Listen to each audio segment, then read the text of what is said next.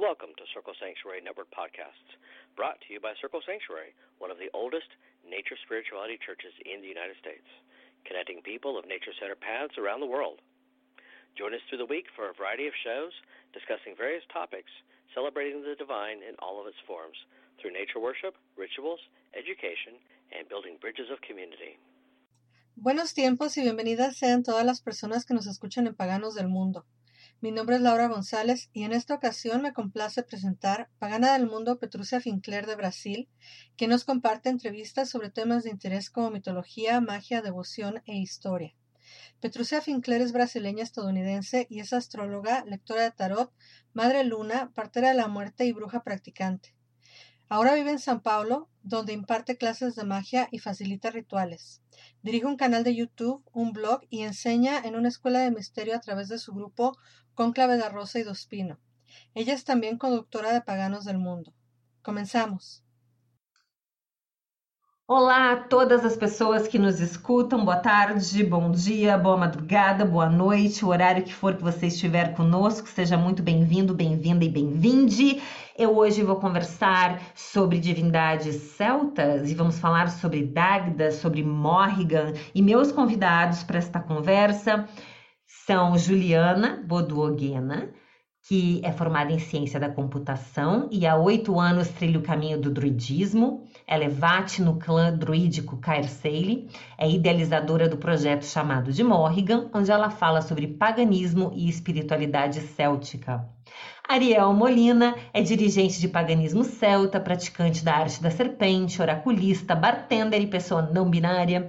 Ariel se encontra nas práticas mais tradicionais da bruxaria, em especial nas originárias da Península Ibérica, mas desde 2014 trilha também o reconstrucionismo celta através da Ordem Druídica Ramo de Carvalho, tem o reconhecimento de sacerdócio pagão por essa ordem e também pela sua família de espírito, que é o Cair Segli.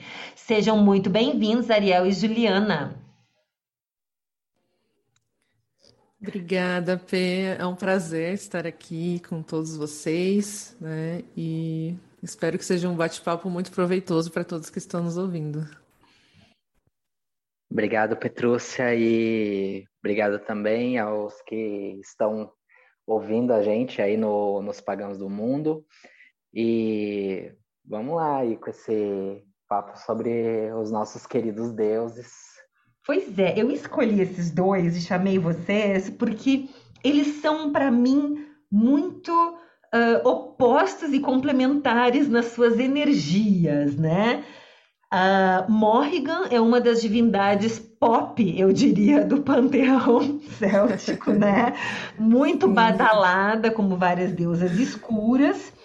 E o Dagda tem um, um aspecto muito paternal, parece mais bonachão, muito amoroso. Então eu vou começar com você, Ariel, me contando uh, como é que você entra na espiritualidade céltica e como é o teu encontro com Dagda? O meu contato com a espiritualidade celta é, ocorreu por conta é, das minhas práticas de, de bruxaria. É, antes de eu entrar no druidismo, e aí eu comecei a pesquisar sobre deuses celtas, e aí eu tive o contato mais forte com, com Morrigan e com, e com Bridget. E conforme eu fui trabalhando com essas divindades, eu fui me interessando mais ainda pelas divindades célticas e eu fui procurando grupos e pessoas que já estavam mais é, afinadas aí com, com esse estudo, com essa devoção mais pautada no druidismo mesmo. E aí, é, através de uma amiga minha, eu tive contato com o ramo de carvalho, e a partir daí eu comecei a estudar sobre druidismo, espiritualidade céltica, e foi um grupo na qual me ensinou bastante, e eu continuo aprendendo também. E a partir daí foi aí que começou a minha caminhada dentro da espiritualidade céltica, dentro do reconstrucionismo celta.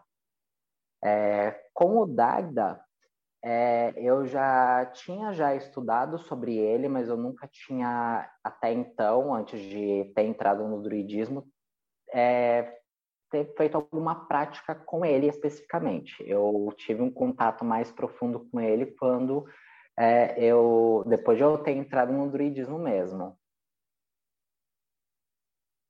E como que ele te pareceu no primeiro momento? Que, que sensações te vieram em relação a essa divindade? Porque ele tem um quê meio Odin, ele tem um quê meio Deus Pai, né? E, e mas ele é mais bonachão, mais solto. Como é que é para você? Como que você vê Dagda? É, eu vejo ele como uma divindade mais paternal mesmo e extremamente protetora também. É, ele possui a clava da, da, vida e da morte e com, com um golpe que ele dá, ele consegue derrubar nove homens. Então, assim, é uma divindade de extrema proteção também.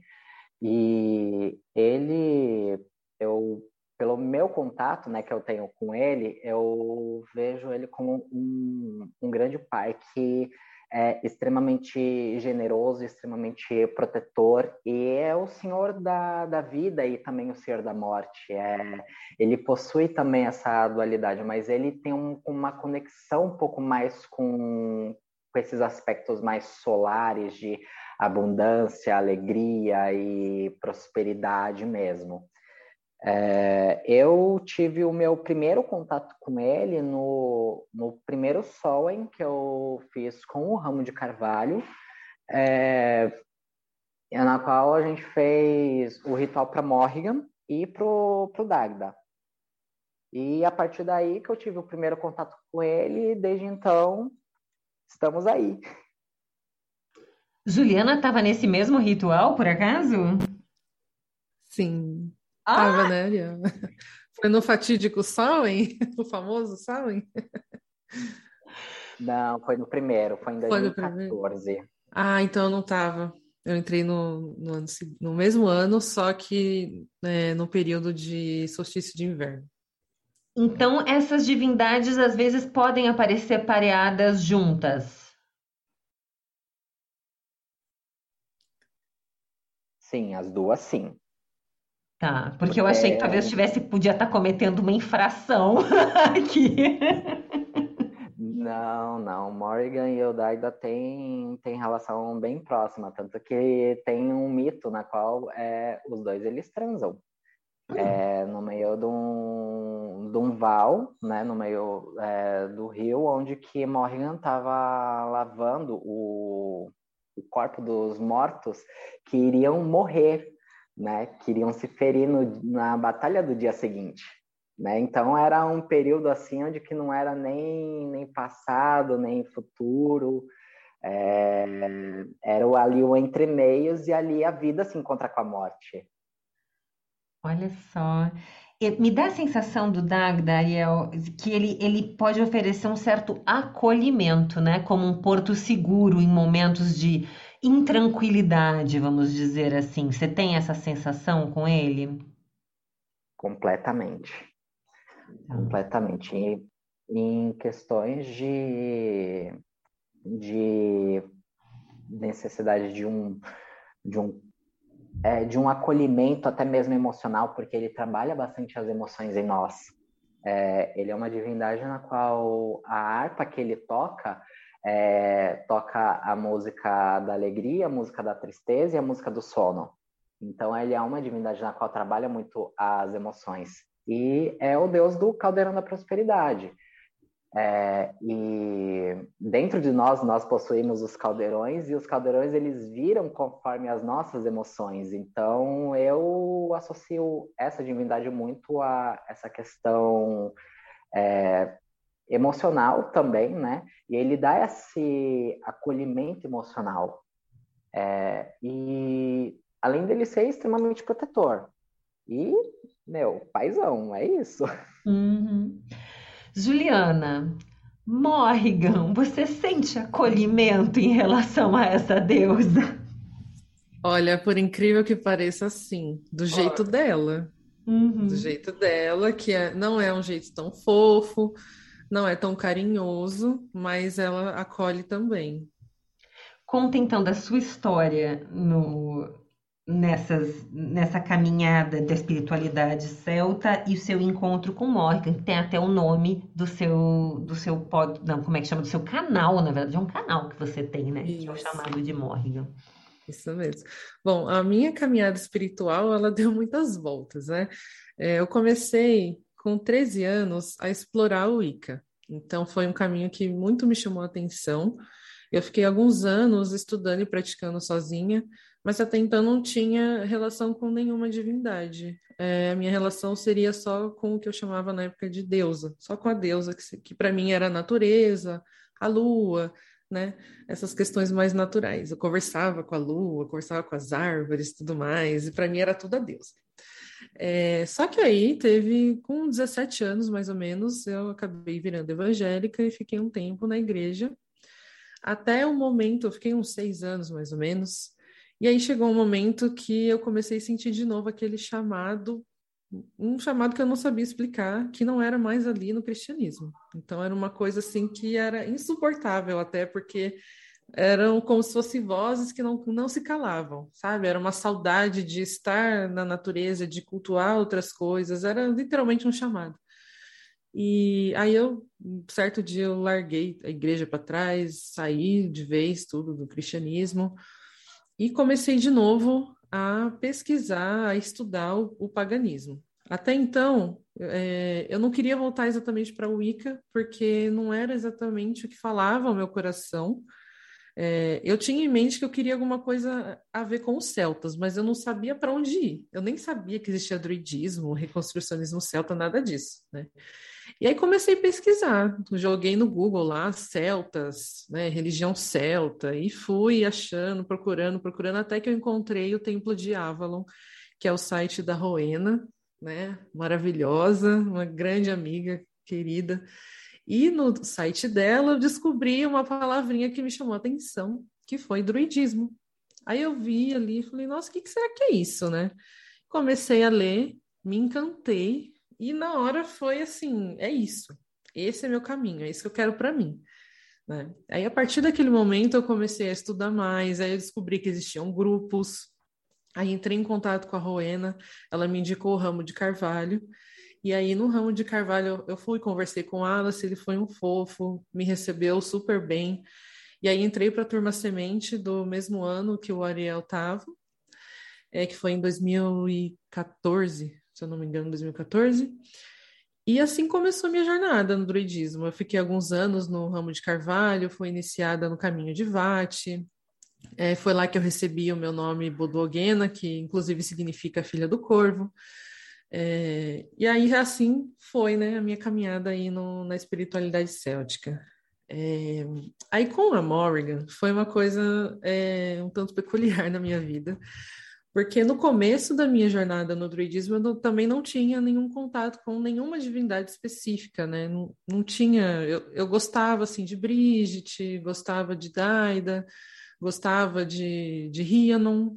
Eu digo gostar porque eu não tinha um contato, né? Eu lia sobre eles, achava interessante, mas nunca tinha. Não tinha. Faltava um quê, né? Uma coisa assim a mais, né? Aí foi seguindo né, o caminho. É, nessa época, eu também estava lutando contra uma depressão muito forte, né, ao ponto de, assim, de eu estar tá pensando realmente em acabar com a minha vida, de fazer até planos para isso. Eu lembro que eu trabalhava em São Paulo, pegava o trem até Mogi, e quando eu chegava na Estação da Luz, eu ficava olhando para os trilhos e, e pensando mil coisas horríveis, né? Aí, um determinado dia, eu cheguei em casa e tive uma briga muito horrível assim com meu pai por questões religiosas, né? Foi uma briga insana assim. E aquilo ativou vários gatilhos. Eu me tranquei no meu quarto, comecei a chorar muito assim, estava muito mal e falei: agora que eu vou dar o meu meu jeito aqui. Aí catei um cinto. Nossa, é ridículo. Começo a contar, dá vontade até de rir de tão ridículo que foi, mas na época, né, fazia sentido para mim. E aí peguei um cinto, comecei a apertar no meu pescoço, falei, ah, vou tentar de algum jeito aqui, né? Não sei. Na hora a gente não pensa muito, né? Só, só faz. E nessa que eu comecei a apertar ali no meu pescoço, eu comecei a meio que desfalecer, sabe? Assim, e eu só não entendo exatamente o que aconteceu. Se eu comecei a, a desfalecer por conta disso ou se foi já um processo espiritual que começou ali naquele momento. Porque o que aconteceu em seguida foi que eu de repente apaguei e a minha consciência foi levada para um lugar que parecia um campo de batalha assim, e tinha um monte, um monte de terra assim, sabe, como se fosse uma colina. E em frente a essa colina tinha uma mulher e ela estava toda de preto, tava com o cabelo esvoaçando, assim, tudo preto, assim, tudo de preto. Não apareceu como nos mitos, que geralmente ela é descrita como ruiva e tudo mais. Para mim, ela apareceu assim. E eu fiquei olhando, sem entender o que estava acontecendo. E ela falou: Você me chamou, eu vim, mas não é para te levar. E ela começou a falar. Ela falou: Eu sou a grande rainha. E falou, falou um monte de coisa, coisas assim que eu jamais imaginaria ouvir, sabe? E nossa, foi assim uma coisa muito incrível esse encontro. É, depois que ela falou tudo que precisava falar, ela me abraçou, mas me abraçou tão forte que era um abraço que parecia que ia quebrar os meus ossos, mas ao mesmo tempo era o melhor lugar do mundo, assim, como se fosse se eu estivesse sendo realmente acolhida. É, e eu senti asas me envolvendo, assim. E foi muito forte. Eu comecei a chorar, e no que ela me envolveu com aquelas asas, ela deu aquele grito de corvo, e eu comecei a me arrepiar o corpo inteiro e voltei. No que eu voltei, eu estava no meu quarto, deitada na cama, o cinto estava jogado do outro lado do quarto, que eu nem sei como foi para lá. E eu estava chorando e rindo ao mesmo tempo, assim, porque foi um, um êxtase, sabe? Uma sensação de êxtase, assim. E dali em diante, foi aí que eu entendi que foi um chamado dela, porque foi muito um resgate, assim. Eu estava no fundo do poço e ela me tirou dali de dentro. Não vou falar que ela curou minha depressão, mas ela me deu armas para lutar, né? E isso foi essencial na minha caminhada. E daí em diante foi que eu comecei a desenvolver esse relacionamento com ela. Nossa, Juliana, que história. E, e que importante, né? Muitas vezes, isso acho que não é tão falado, mas o quanto a presença dos deuses nos socorre em momentos de desespero e o quanto a presença deles nos auxilia em questões de saúde mental. Sim. Por isso que eu falei que ela acolhe. Pode ser não ser do jeito fofo, bonitinho, mas ela acolhe. Uhum, sem dúvida, sem dúvida. Uhum. Nossa, nossa, muito Sim. incrível essa história. E uhum. não tem como desconfiar que não seja, né, um contato e um uhum. chamado, uma experiência como essa que você viveu. Ariel, você tem alguma. O da Juliana foi super profunda em um momento um, do que a gente chama em inglês de turning point, né? Virou a vida dela. Juliana, entendo que esse momento virou sua vida, né? Esse encontro. Foi. Não, virou totalmente, assim, de cabeça para baixo e muita coisa que hoje acontece na minha vida, do que eu sou hoje, é graças a esse momento mesmo. Nossa, é. Ariel, você teve alguma experiência com alguma divindade celta que foi profunda, que ficou muito claro que era um chamado também? Ou como é que as pessoas podem identificar quando não é uma coisa tão Uh, vou até usar essa palavra dramática, né? Porque é um momento tão difícil quando foi da, quanto foi o da Juliana, mas de que formas os chamados podem se apresentar? Eu acredito que os chamados eles possam se apresentar de várias maneiras, é, através de sinais. Os deuses eles conversam com a gente no nosso, até mesmo no nosso cotidiano. É, eu acredito muito nisso, que eles possam estar é, tá mostrando certos sinais e certas confirmações é, através de, do seu dia a dia, através de pessoas, através também de sonhos, pode ser através de questões oraculares, na qual as pessoas elas possam estar tá revelando certas coisas para você e na qual os deuses e os espíritos eles possam estar tá direcionando você para um caminho mais a chegada a eles mesmos. E, e também esses insights, essas experiências pessoais e que são extremamente catárticas. É, eu tive algumas experiências assim, é, principalmente com a Morrigan, porque ela é, ela é uma deusa extremamente visceral. é, e com Rich também, é, por várias questões e eu entrei também no, no meio do paganismo do paganismo celta principalmente por causa de Bridge também é, então foram duas divindades na qual eu tive mais essas experiências de chamado de é, passagem é, são essas viradas de chaves e também acessos a outras questões é, do, da nossa espiritualidade e de certos suportes que a gente possa estar auxiliando para a gente poder tocar nossa vida para frente também. É, além dessas duas divindades, a Kerrigan também, que já é uma deusa já do panteão galês, né, do país de Gales, mas que também está entre os celtas.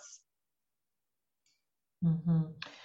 Me contem uh, um mito ou aspecto favorito para as pessoas que não conhecem muito sobre essas divindades, ou mesmo quem conhece, rever a história favorita de vocês.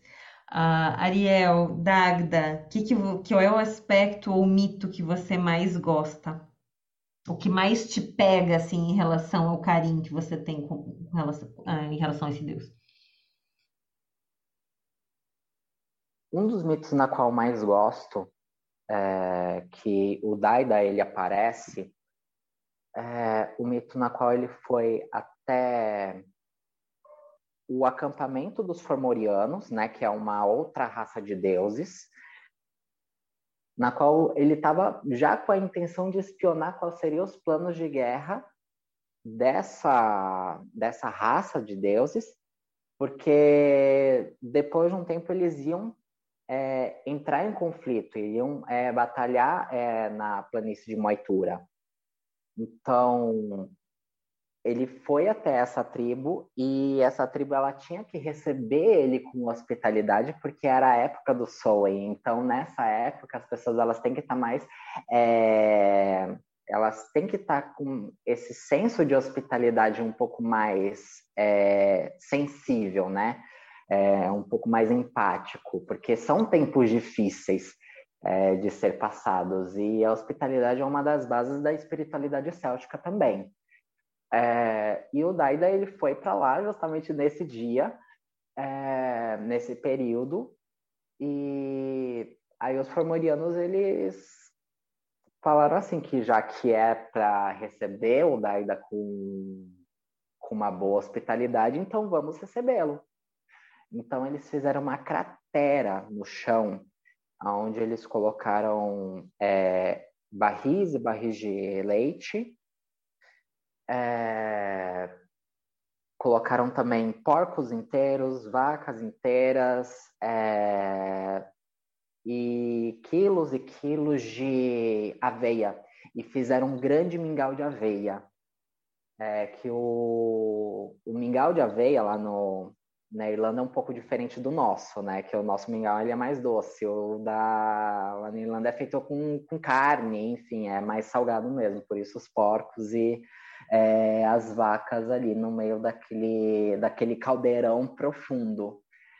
E eles entregaram uma colher onde cabia um casal deitado. Então, assim, ele comeu tudo. E no mito fala que ele raspou até as bordas daquela cratera. E depois ele conseguiu sair, né? Depois acontece algumas coisas mais aí nesse mito e aí ele consegue se ver livre aí dessa situação.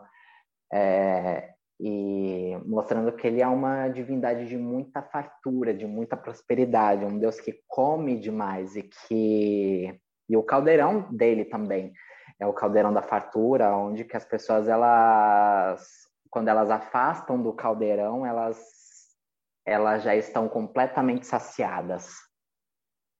Então essa questão, esse ponto da prosperidade do Dagda, ele me toca bastante também. É, foi quase uma pegadinha que os famorianos fizeram com ele, é isso que você está explicando aqui, que foi meio uma sacanagem, que ele tinha que comer tudo aquilo? Sim, exatamente, porque senão eles iam matá-lo. É, já que é para poder receber você com uma boa hospitalidade, então é, receba dessa hospitalidade, senão nós, nós não seremos tão hospitaleiros, né? Então a hospitalidade ela é essa via de mão dupla. Uhum. Então, e, e ele gosto... mandou bem.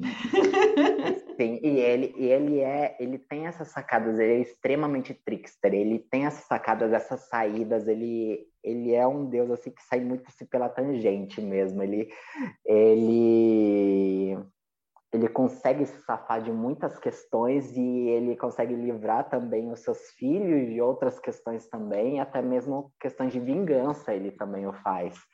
É, e sempre assim, é pegando algumas brechas de leis e sempre dando esse truque mesmo. É um deus extremamente trickster. Hum. Juliana, Morrigan também ah, há essa ideia de que ela pode se manifestar de três formas diferentes, né? Não sei se você uhum. também é adepta dessa, dessa visão, ah, mas para você, qual aspecto qual das histórias dela é das que mais te toca, daquilo que fica mais perto da tua alma? Olha, o mito que eu mais gosto, em que ela é protagonista, é um chamado Taimbó Regama. É um mito irlandês e ele é um mito que ele precede o Taimbó Cunha. Para quem conhece um pouco da mitologia irlandesa, sabe que esse Taimbó Cunha é, é assim, um auê, né? Acontece todo um auê, toda uma guerra por causa de um boi, de um touro, aliás, né? E, e o Time Borregama, é, ele é um mito que, assim, ele descreve muito a aparência da Morrigan, então ela é descrita como tendo os cabelos ruivos, é, usando um vestido vermelho, é, uma capa vermelha, é, então, tem essa descrição dela como tendo o vermelho muito forte, é, e é interessante porque no início do mito mostra Cuculan, que é um guerreiro celta, né? Um guerreiro irlandês.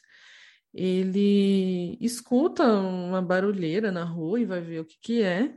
E aí, quando ele chega, é a Morgan carregando. Agora eu não me lembro se é um touro ou se é uma vaca. Eu acho que é uma vaca né? E ela tá montada no seu cavalo que é descrito é, tendo. Agora eu não me lembro também se é uma perna só ou se é faltando uma perna, mas eu lembro que, que falta pernas aí. É, e aí ela passa ali levando essa, essa vaca e Cuca não fica indignado, né? Como assim você tá levando essa vaca e eu sou responsável pelos gados daqui e tudo mais, né? É, e aí, ao longo, ao decorrer de, desse mito, né, mostra Morgan se impondo a ele, né, falando que vai levar sim, porque está a cargo dela, levar para o outro mundo aquela vaca, né, levar para o reino dela, que é descrito que ela ia levar para a crua. É, e é interessante porque é um, eu digo que é um prelúdio, porque nesse mito ela mostra vários aspectos dela. Primeiro, esse aspecto da aparência, o aspecto da soberania, que é ela se impondo ali, né? Tipo, não, eu eu estou encarregada e eu vou levar essa vaca comigo. Então, é, é um aspecto de soberania também, porque os gados também são relacionados com a soberania dentro da espiritualidade céltica, né? E também a questão da, da mudança de formas. Ela é uma deusa shapeshifter, né? Então, é, além dela ter os outros aspectos que a gente pode falar um pouco depois, é, ela tem essa, esse poder de se transformar em animais. E não é somente em corvos, como as pessoas geralmente costumam associar. Ela se transforma também numa vaca, né? Se transforma numa enguia e numa loba. E nesse mito, ela meio que ameaça Cúcula, né? Ela fala, ó, é, tal dia, em tal hora vai acontecer tal coisa, e eu vou aparecer assim na, na forma desse animal. E ela vai falando o que vai acontecer, ela já vai dando ali um prelúdio. E também tem o aspecto de profetiza, né? Porque ela profetiza a morte de Kukula nesse mito. Então eu acho que ele é um mito muito completinho que traz muitas nuances da Morgan, né? Ele, ele é um mito muito interessante. Depois, quem quiser ler, tem na, no site da Morgan Dyner, ela traduziu do irlandês para o inglês. Se eu não me engano, o Leoni Moura traduziu no blog dele, mas eu não tenho certeza. O que eu tenho certeza é do blog da Morgandelle, né? Então é um mito muito, muito legal que traz todos esses aspectos, né? Porque as pessoas costumam dizer que Morgan é uma deusa tríplice. Eu não concordo com essa visão, eu acho que ela é uma deusa múltipla, porque ela tem múltiplos aspectos, né? Ela é uma deusa guerreira, uma deusa feiticeira, profetiza, shapeshifter, é, assim, tem muitas coisas, fora essa questão de, de ter outras associações, né? Porque Morrigan também é um título, né? Que pode significar ou a grande rainha ou rainha fantasma. E dentro desse aspecto de, de título, temos então é, Morrigan e suas irmãs, né, que seriam Baive e Marra. E a própria Morrigan, alguns estudiosos acreditam que o nome pessoal seria Anu ou Anan. E aí é uma discussão eterna, porque tem um povo que acha que não tem nada a ver e tem um povo que acha que tem a ver. Eu fico ali, a minha posição pessoal é acreditar que sim, o nome pessoal dela seria Anu ou Anã, porque para mim ela se apresentou assim, então para mim faz sentido, né? Então acho que é mais ou menos isso. Muito bem. Nós vamos fazer um breve intervalo e a gente já retorna para continuar essa conversa. There was an old woman tossed up in a basket, nineteen times as high as the moon, and where she was going.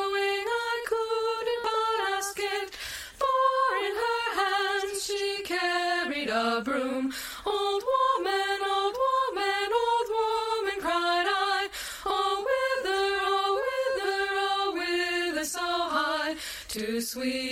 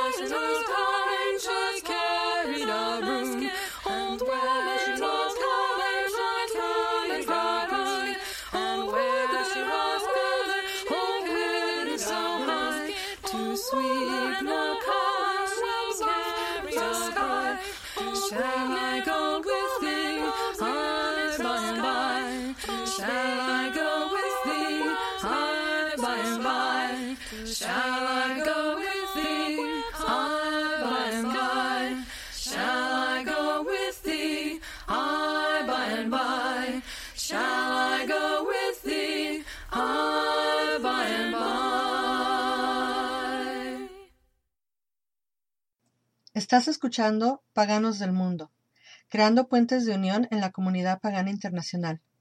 Continuamos con más. No te despegues. Voltando então neste Paganos Deu Mundo em português, falando sobre Dagda e Morrigan. Ariel, ah, você tem o caminho pela bruxaria e tem o caminho reconstrucionista. Você deve também ter visto muito do meio neopagão com suas formas de cultuar ou abordar divindades. Como é que você vê as principais diferenças entre um culto pagão ou neopagão e um culto reconstrucionista para Dagda, por exemplo, ou para Morrigan, ou para alguma outra divindade céltica? No reconstrucionismo, eu pelo menos é onde eu me sinto mais à vontade de estar cultuando os deuses, é, porque a gente se baseia muito é, em estudos e fontes mitológicas mesmo. É, eu vejo, lógico, que tem muitas pessoas do meio é, neopagão, é, que trabalham com divindades é, de uma forma muito, muito pessoal, que é, não, é, não desvalida a prática, obviamente, da pessoa, é, mas eu acho que falta ainda um pouco de, de buscar o estudo dos mitos mesmo. Porque quando a gente fala em questão de, de determinadas divindades, é, as pessoas, pouco delas, elas conhecem os mitos dessas divindades. E eu também vejo como uma falta de acesso a, a respeito dessas pessoas, de não saber por onde buscar, de ter essa um pouco de dificuldade. É, no culto mais neopagão, o que eu vejo é esse contato com os deuses de forma um pouco mais livre. É, no reconstrucionismo, a gente tem essa liberdade de ter as nossas gnoses pessoais, mas a gente pauta muito nos mitos mesmo.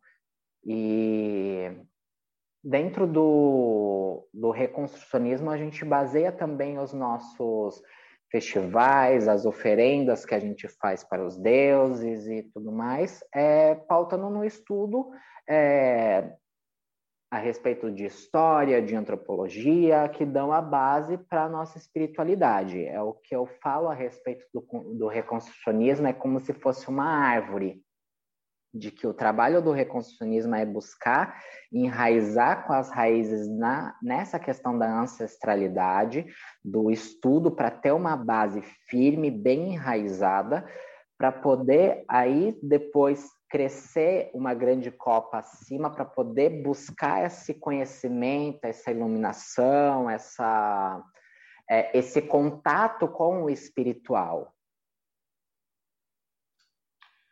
Entendi, né? De, de beber de uma fonte o mais, o mais o, o que você conseguir de melhor qualidade, né? Do que se tiver acesso uh, através dos tempos. Muito se perdeu, né? Era uma cultura muito oral, não era?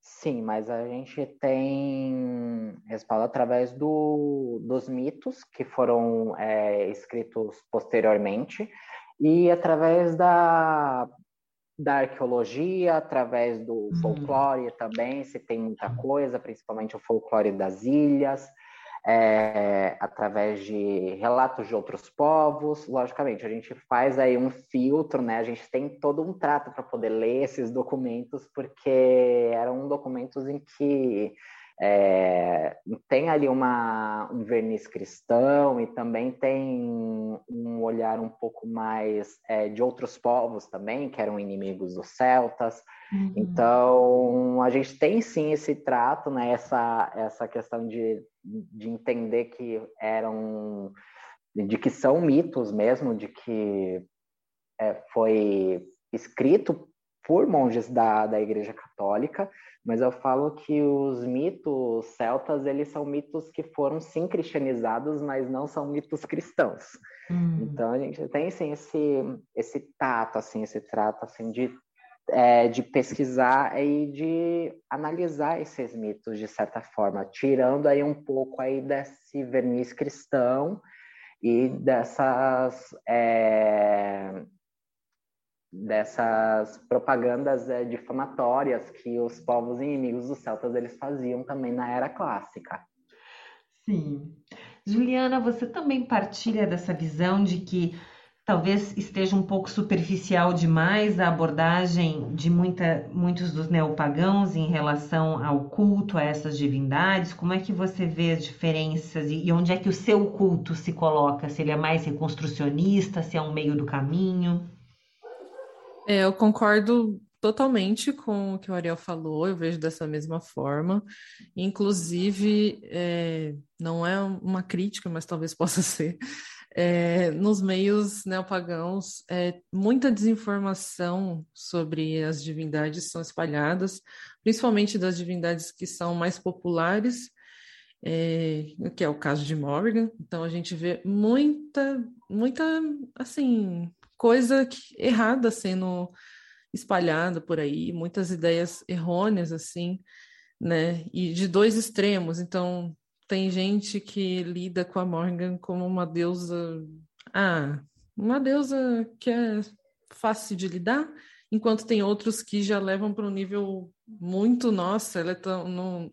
Tem gente que acha que não, nem, nem se deve cultuar a Morgan de tão escura, tão mortal que ela é. Eu acho que tem que encontrar um meio termo, né?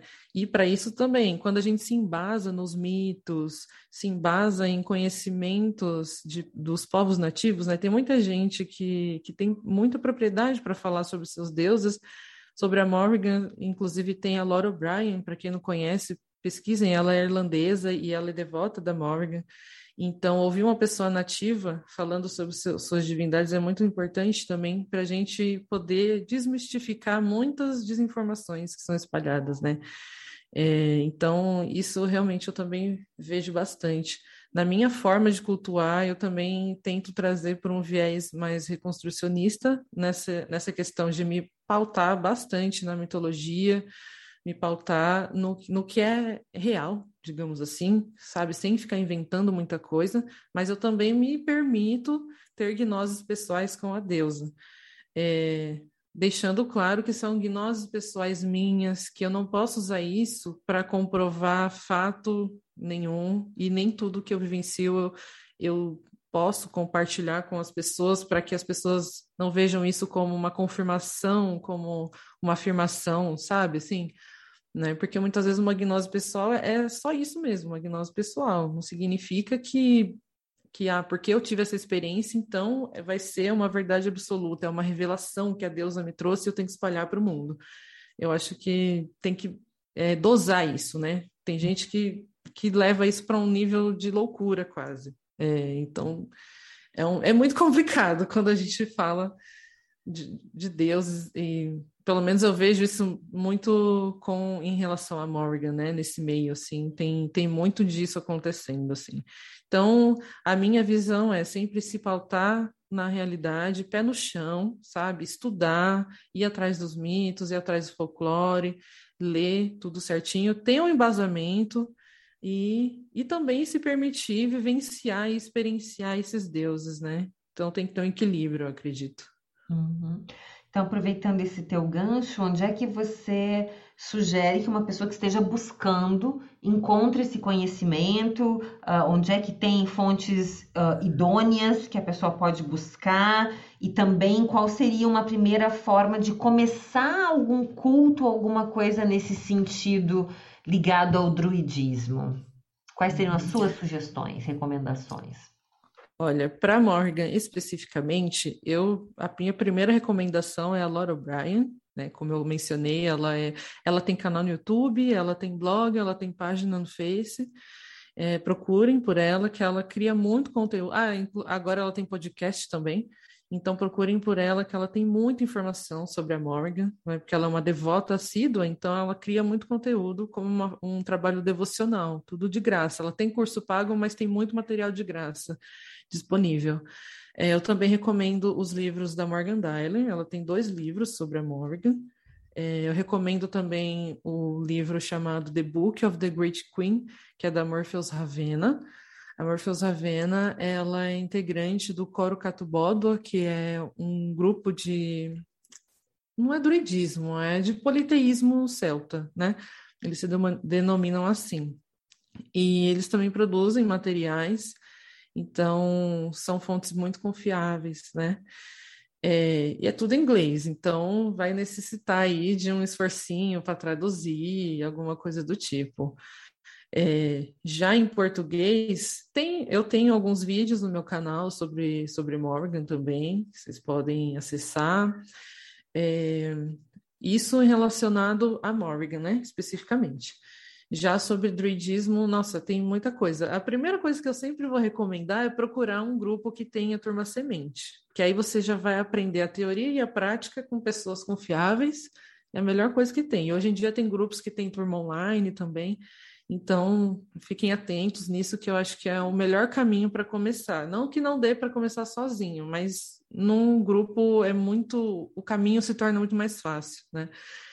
É, no mais, assim, se você não tiver condição de procurar um grupo, é, tem muito material disponível. No meu blog, eu criei uma página com fontes de estudo. Então, lá eu coloquei livros, coloquei todos os canais no YouTube que eu já consegui mapear.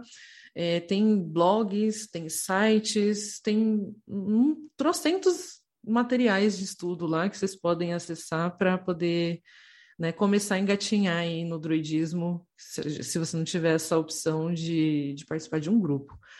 Agora, para começar um culto a Morgan, você não necessariamente precisa estar inserido no druidismo ou na espiritualidade céltica. Claro que se você tiver, talvez seja um pouco mais fácil de você é, se familiarizar com a energia, não somente com a energia, mas também com os princípios da espiritualidade céltica, é, porque muita coisa está envolvida, né? É, por exemplo, uma coisa que faz muito parte da espiritualidade céltica é a honra, certo? E para trabalhar com a Morgan, isso, esse é um atributo que ela leva muito em consideração. Então, uma coisa vai meio que puxando a outra. Mas, se você não quiser né, estar num, numa religião ou numa espiritualidade céltica especificamente, quiser somente cultuar ela, tá tudo bem também. Você também não tem nenhuma restrição quanto a isso, né? É, o, o, que eu aconselho é comece é, fazendo um paralelo entre estudo e vivência. E a primeira vivência que você vai fazer não é invocar a Morgan, fazer um super ritual de, de invocação nem nada disso. Você acende uma vela, né, faz uma oração, faz uma meditação, começa devagar, porque a energia dela é difícil de lidar, ela não é uma deusa fácil de lidar. Né? A gente tem que lembrar que todos os deuses celtas têm alguma ligação com guerra. Né? Morrigan não é mais guerreira que os outros deuses celtas, todos eles são guerreiros. Mas ela tem essa ligação com a morte, com a carnificina, né? Mas é, então ela tem esses atributos que muitas vezes nem todo mundo vai estar disposto a lidar. Né? Então é bom ficar atento a isso. Então, por isso que eu falo, é bom estudar, se embasar, ler os mitos, para conhecer com o, né, o que envolve a Morgan, a, os atributos dela, e aí começar um contato de leve, né? Vai com calminha ali, vai depois desenvolvendo esse relacionamento. É uma boa dica. Ariel, a gente está encerrando, então vou pedir que você complemente com alguma fonte que a Juliana não tenha mencionado, onde as pessoas podem bus buscar e uma dica inicial de prática para quem está começando. Pro, pro Dagda, eu indico bastante o também o John Sullivan, que também tem é, alguns artigos e cursos dentro do Irish Pagan School, que é um site onde que a Laura O'Brien também tem, a, tem os cursos dela, enfim, ele é um, um cara que tem um, um bom embasamento em relação ao Daida. Em português, eu indico bastante o blog do Leone, que é o Politeísmo Gaélico. Lá ele tem muita coisa sobre o Dagda, muito é, documento traduzido também. É, eu indico para as pessoas elas buscarem também a, as batalhas de Moitura, porque vai ter muita informação sobre os deuses celtas, sobre o ciclo mitológico é, dos celtas é, gaélicos, os celtas da Irlanda. E em questão de estudo, eu mais recomendo isso é, as Batalhas de Moitura, o, é, o blog do Leone, o Politeísmo Gaélico, e o John Sullivan do Irish Pagan School. É, também, é, para o contato com o Daida, eu indico as pessoas elas fazerem também vivências, é, terem as suas experiências, mas é, fazer oferendas, preces, é, para ver como que vai ser a sua relação pessoal com aquela divindade, com aquele Deus. É, porque eu vejo muito essa questão do, dos deuses como uma questão de relação mesmo, é, como você tem com outras pessoas é, com, com um amigo ou com seus familiares, enfim, as relações elas vão ser diferentes, não são seres ou arquétipos ou inconscientes, são seres reais. e que cada relação que você vai ter com o ser vai ser diferente. Então, para começar um relacionamento, comece a ter o contato com esse ser. É, com oferendas, eu indico bastante as pessoas elas fazerem oferenda ou de mingau ou de comida mesmo, a própria comida que a pessoa ela possa estar tá comendo, oferecer um pouco para o Daida. É, fogo também é interessante e cerveja, ele gosta bastante de cerveja. Acho é isso é... aparece nos mitos. São boas dicas. E o mingau, pelo visto, porque ele come também toda aquele, aquela cratera.